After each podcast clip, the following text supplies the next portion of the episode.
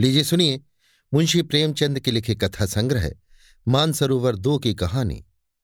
खुदाई फौजदार, मेरी यानी समीर गोस्वामी की आवाज़ में। सेठ नानक चंद को आज फिर वही लिफाफा मिला और वही लिखावट सामने आई तो उनका चेहरा पीला पड़ गया। लिफाफा खोलते हुए हाथ और हृदय दोनों कांपने लगे। खत में क्या है, ये उन्हें खूब मालूम था। इसी तरह के दो खत पहले पा चुके थे। इस तीसरे खत में भी वही धमकियाँ है, इसमें उन्हें संदेह न था। पत्र हाथ में लिए हुए आकाश की ओर ताकने लगे। वो दिल के मज़बूत आदमी थे। धमकियों से डरना उन्होंने न सीखा था। मुर्दों से भी अपनी रकम वसूल कर लेते थे। दया या उपकार जैसी मानवीय दुर्बलताएँ उन्हें छू भी न गई थी। नहीं तो महाजन ही कैसे बनते? उस पर धर्मनिष्ठ भी थे। हर पूर्णमासी को सत्यनारायण की कथा सुनते थे। हर मंगल को महावीर को लड्डू चढ़ाते थे।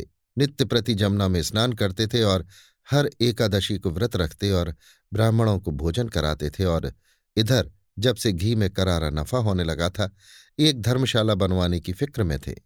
ज़मीन ठीक कर ली थी। उनके आसामियों में सैकड़ों ही थवई और बेलदार थे, जो केवल सूद में काम को तैयार थे। इंतज़ार यही था कि कोई ईंट और चूने वाला फंस जाए और दस बीस हज़ार का दस्तावेज़ लिखा ले तो सूद में ईंट और चूना भी मिल जाए। इस धर्मनिष्ठा ने उनकी आत्मा को और भी शक्ति प्रदान कर दी थी। देवताओं के आशीर्वाद और प्रताप से उन्हें कभी किसी सौदे में घाटा नहीं हुआ और भीषण परिस्थितियों में भी वो स्थिर चित्त रहने के आदि थे। किंतु जब से ये धमकियों से भरे हुए पत्र मिलने लगे थे, उन्हें बरबस तरह तरह की शंकाएँ व्यथित करने लगी थीं। कहीं सचमुच डाकुओं ने छापा मारा तो कौन उनकी सहायता करेगा? दैवी बाधाओं में तो देवताओं की सहायता पर वो तकिया कर सकते थे, पर सिर पर लटकती हुई तलवार के सामने वो श्रद्धा कुछ काम न देती थी। रात को उनके द्वार पर केवल एक चौकीदार रहता है। अगर दस बीस हथियार बंद आदमी आ जाए तो वो अकेला क्या कर सकता है? शायद उनकी आहट पाते ही भाग खड़ा हो। पड़ोसियों में ऐसा कोई नज़र न आता था, जो इस संकट में काम आवे। यद्यपि सभी उनके आसामी थे या रह चुके थे। लेकिन ये एहसान फरामोशों का संप्रदाय है, जिस पत्तल में खाता है, उसी में छेद करता है। जिसके द्वार पर अवसर पड़ने पर नाक रगड़ता है, उसी का दुश्मन हो जाता है। इनसे कोई आशा नहीं। हाँ किवाड़े सुदृढ़ हैं। उन्हें तोड़ना आसान नहीं, फिर अंदर का दरवाज़ा भी तो है। सौ आदमी लग जाए तो हिलाए ना हिले। और किसी ओर से हमले का खटका नहीं।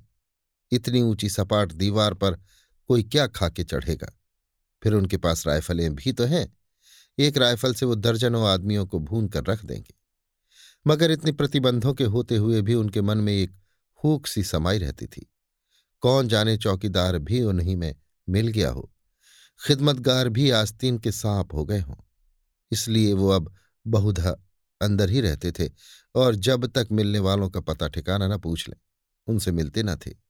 फिर भी दो चार घंटे तो चौपाल में बैठना ही पड़ता था। नहीं तो सारा कारोबार मिट्टी में न मिल जाता। जितनी देर बाहर रहते थे, उनके प्राण जैसे सूली पर टंगे रहते थे।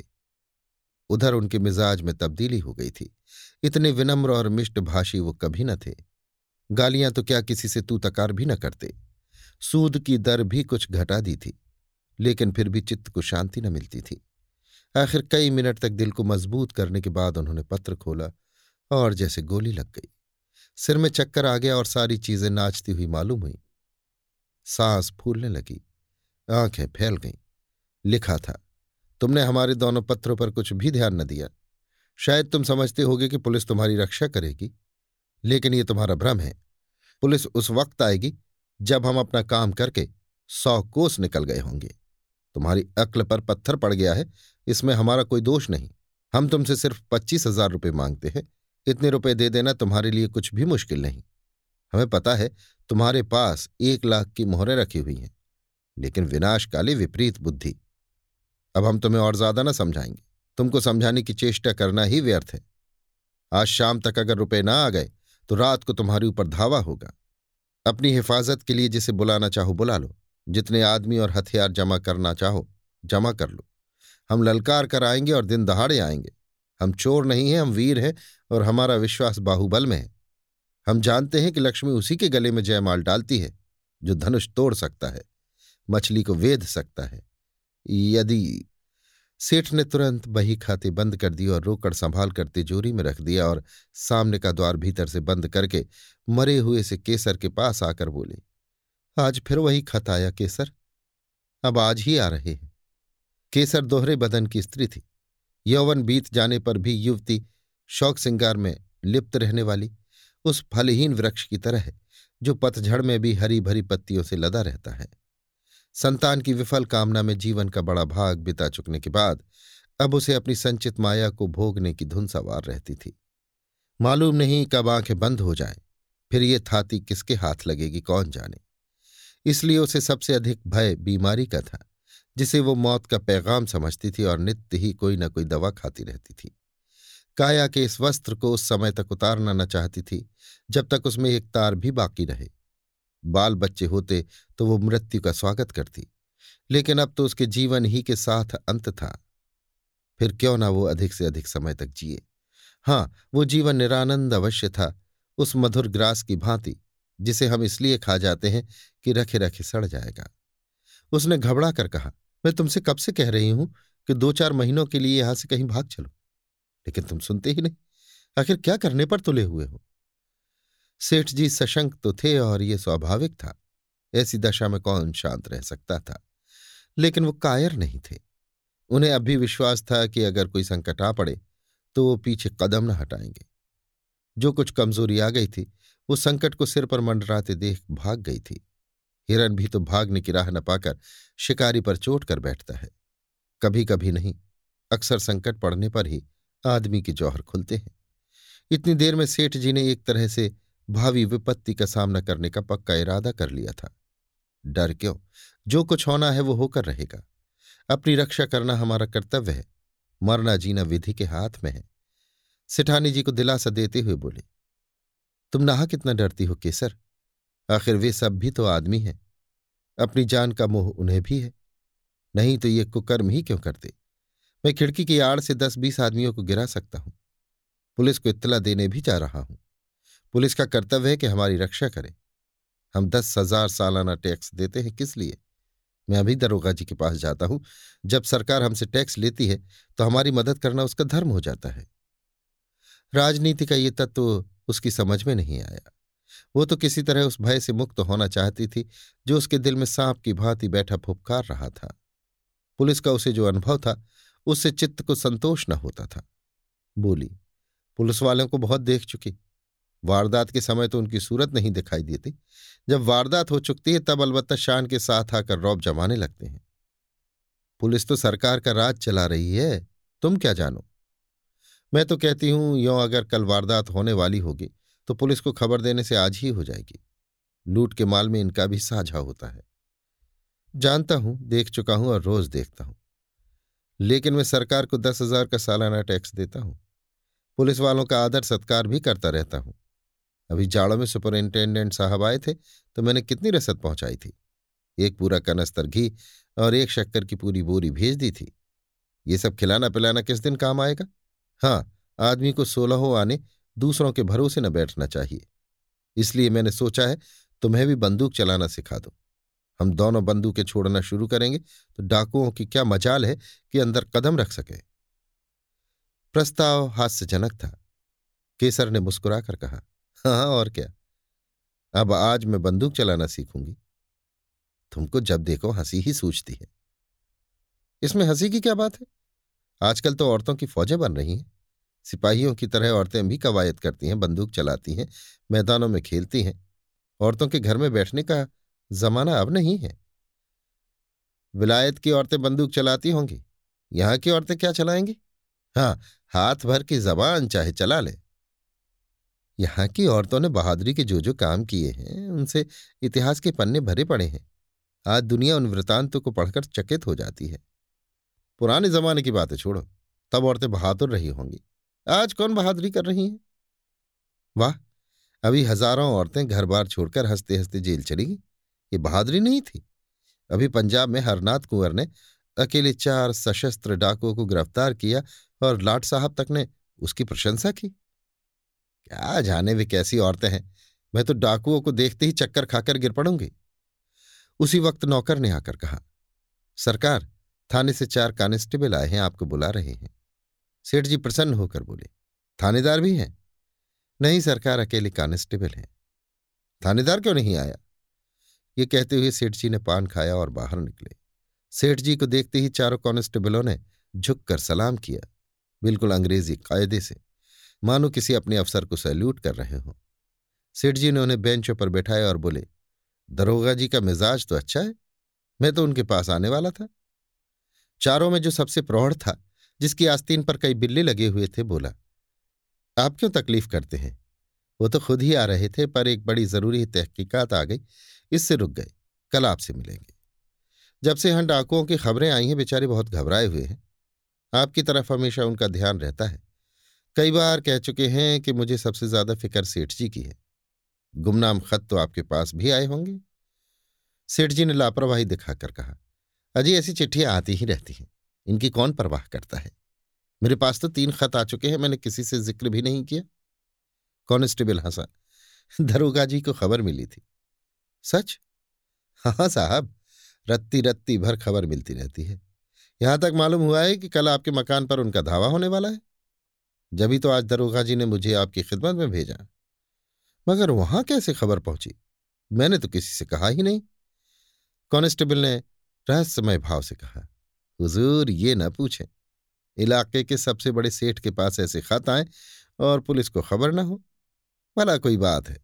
फिर ऊपर से बराबर ताकीद आती रहती है कि सेठ जी को शिकायत का कोई मौका न दिया जाए।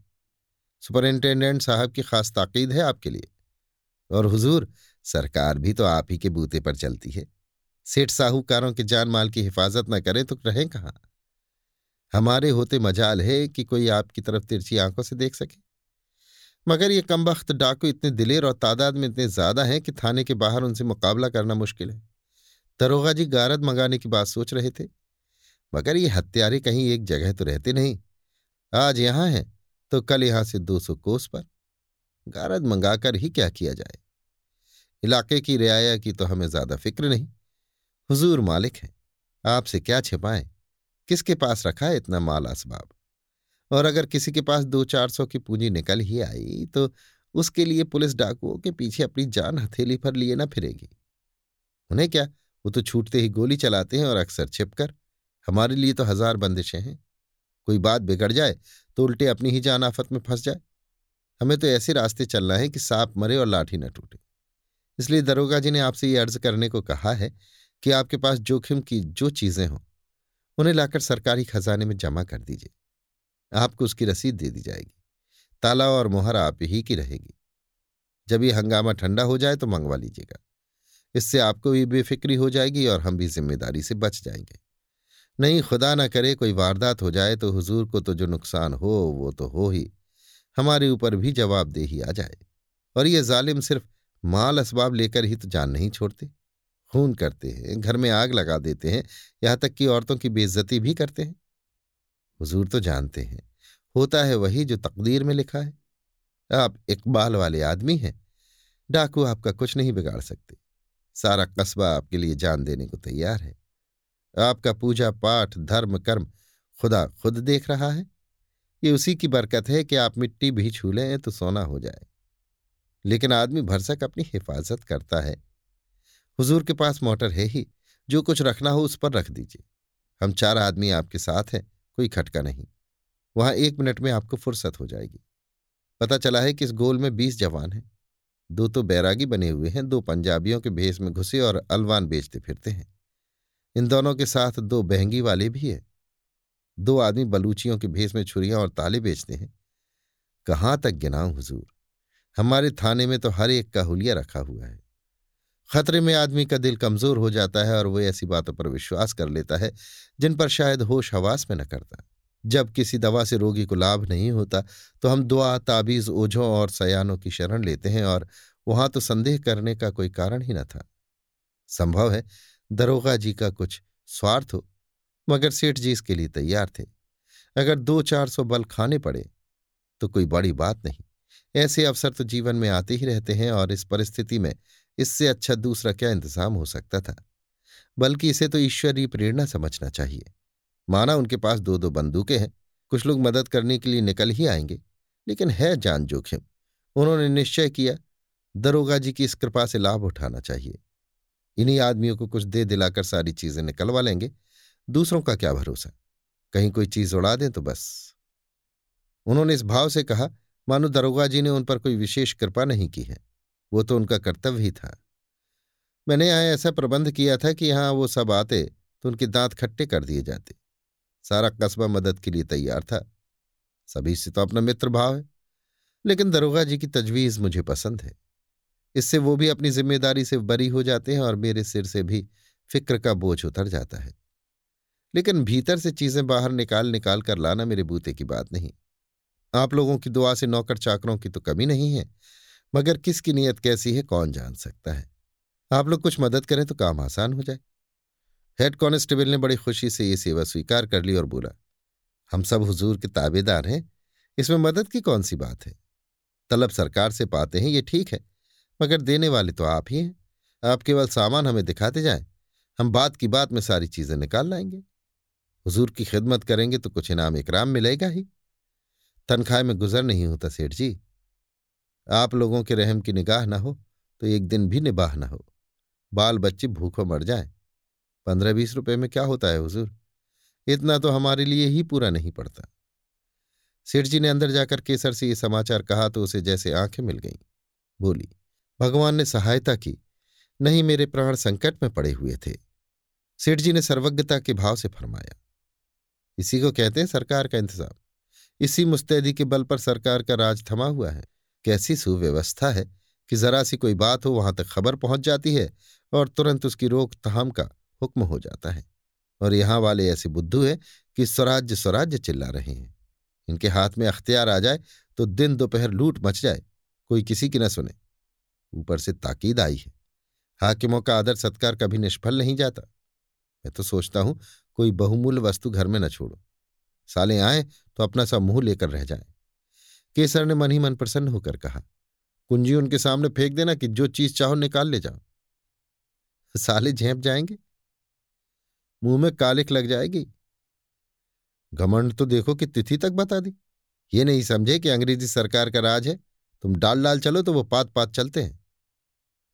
समझे होंगे कि धमकी में आ जाएँगे। तीन कांस्टेबलों ने आकर संदूकची और सेफ़ निकालने शुरू किए। एक बाहर सामान को मोटर पर लाद रहा था और एक हर एक चीज़ को नोटबुक पर टाकता जाता था। आभूषण, मोहरे, नोट, रुपए, कीमती कपड़े, साड़ियाँ, लहंगे शाल दुशाले सब कार में रख दिए। मामूली बर्तन, लोहे लकड़ी के सामान फर्श आदि के सिवा घर में और कुछ न बचा और डाकुओं के लिए ये चीज़ें कौड़ी की भी नहीं। केसर का सिंगारदान खुद सेठ जी लाए और हेड के हाथ में देकर कहा, इसे बड़ी हिफाजत से रखना भाई। हेड ने सिंगारदान लेकर कहा, मेरे लिए एक एक दिन का इतना ही कीमती है। सेठ जी के मन में एक संदेह उठा, पूछा, खजाने की कुंजी तो मेरे ही पास रहेगी? और क्या? ये तो मैं पहले ही अर्ज़ कर चुका हूँ, मगर ये सवाल आपके दिल से क्यों पैदा हुआ? यूँ ही पूछा था। सेठ जी लज्जित हो गए, नहीं, अगर आपके दिल में कुछ शुभा हो तो हम लोग यहाँ भी आपकी खिदमत के लिए हाजिर हैं। हाँ हम जिम्मेदार ना होंगे। अजी नहीं, हेड साहब, मैंने यूँ ही पूछ लिया था। ये फहरिस्त तो मुझे दे दोगे ना? फहरिस्त आपको थाने में दरोगा जी के दस्तखत से मिलेगी। इसका क्या एतबार? घर पर सारा सामान रख दिया गया।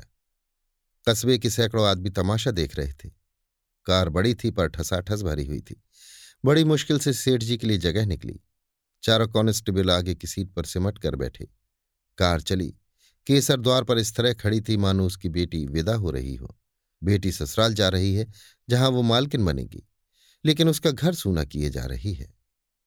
थाना यहाँ से पाँच मील पर था। कस्बे से बाहर निकलती पहाड़ों का पथरीला सन्नाटा था, जिसके दामन में हरा भरा मैदान था और इसी मैदान के बीच में लाल मुरम की सड़क चक्कर खाती हुई लाल सांप जैसी निकल गई थी। हेड ने सेठ जी से पूछा ये कहाँ तक सही है सेठ जी कि आज से पच्चीस साल पहले आपके बाप केवल लोटा डोर लेकर यहाँ खाली हाथ आए थे? सेठ जी ने गर्व करते हुए कहा, बिल्कुल सही है। मेरे पास कुल तीन रुपए थे। उसी से आटे दाल की दुकान खोली। तकदीर का खेल है। भगवान की दया चाहिए। आदमी के बनते बिगड़ते देर नहीं लगती। लेकिन मैंने कभी पैसों को दांतों से नहीं पकड़ा। यथाशक्ति धर्म का पालन करता गया। धन की शोभा धर्म ही से है। नहीं तो धन से कोई फ़ायदा नहीं। आप बिल्कुल ठीक कहते हैं, सेठ जी। आपको मूर्त बनाकर पूछना चाहिए। तीन रुपए से लाख कमा लेना मामूली काम नहीं है। आधी रात तक सिर उठाने की फुर्सत नहीं मिलती, खां साहब।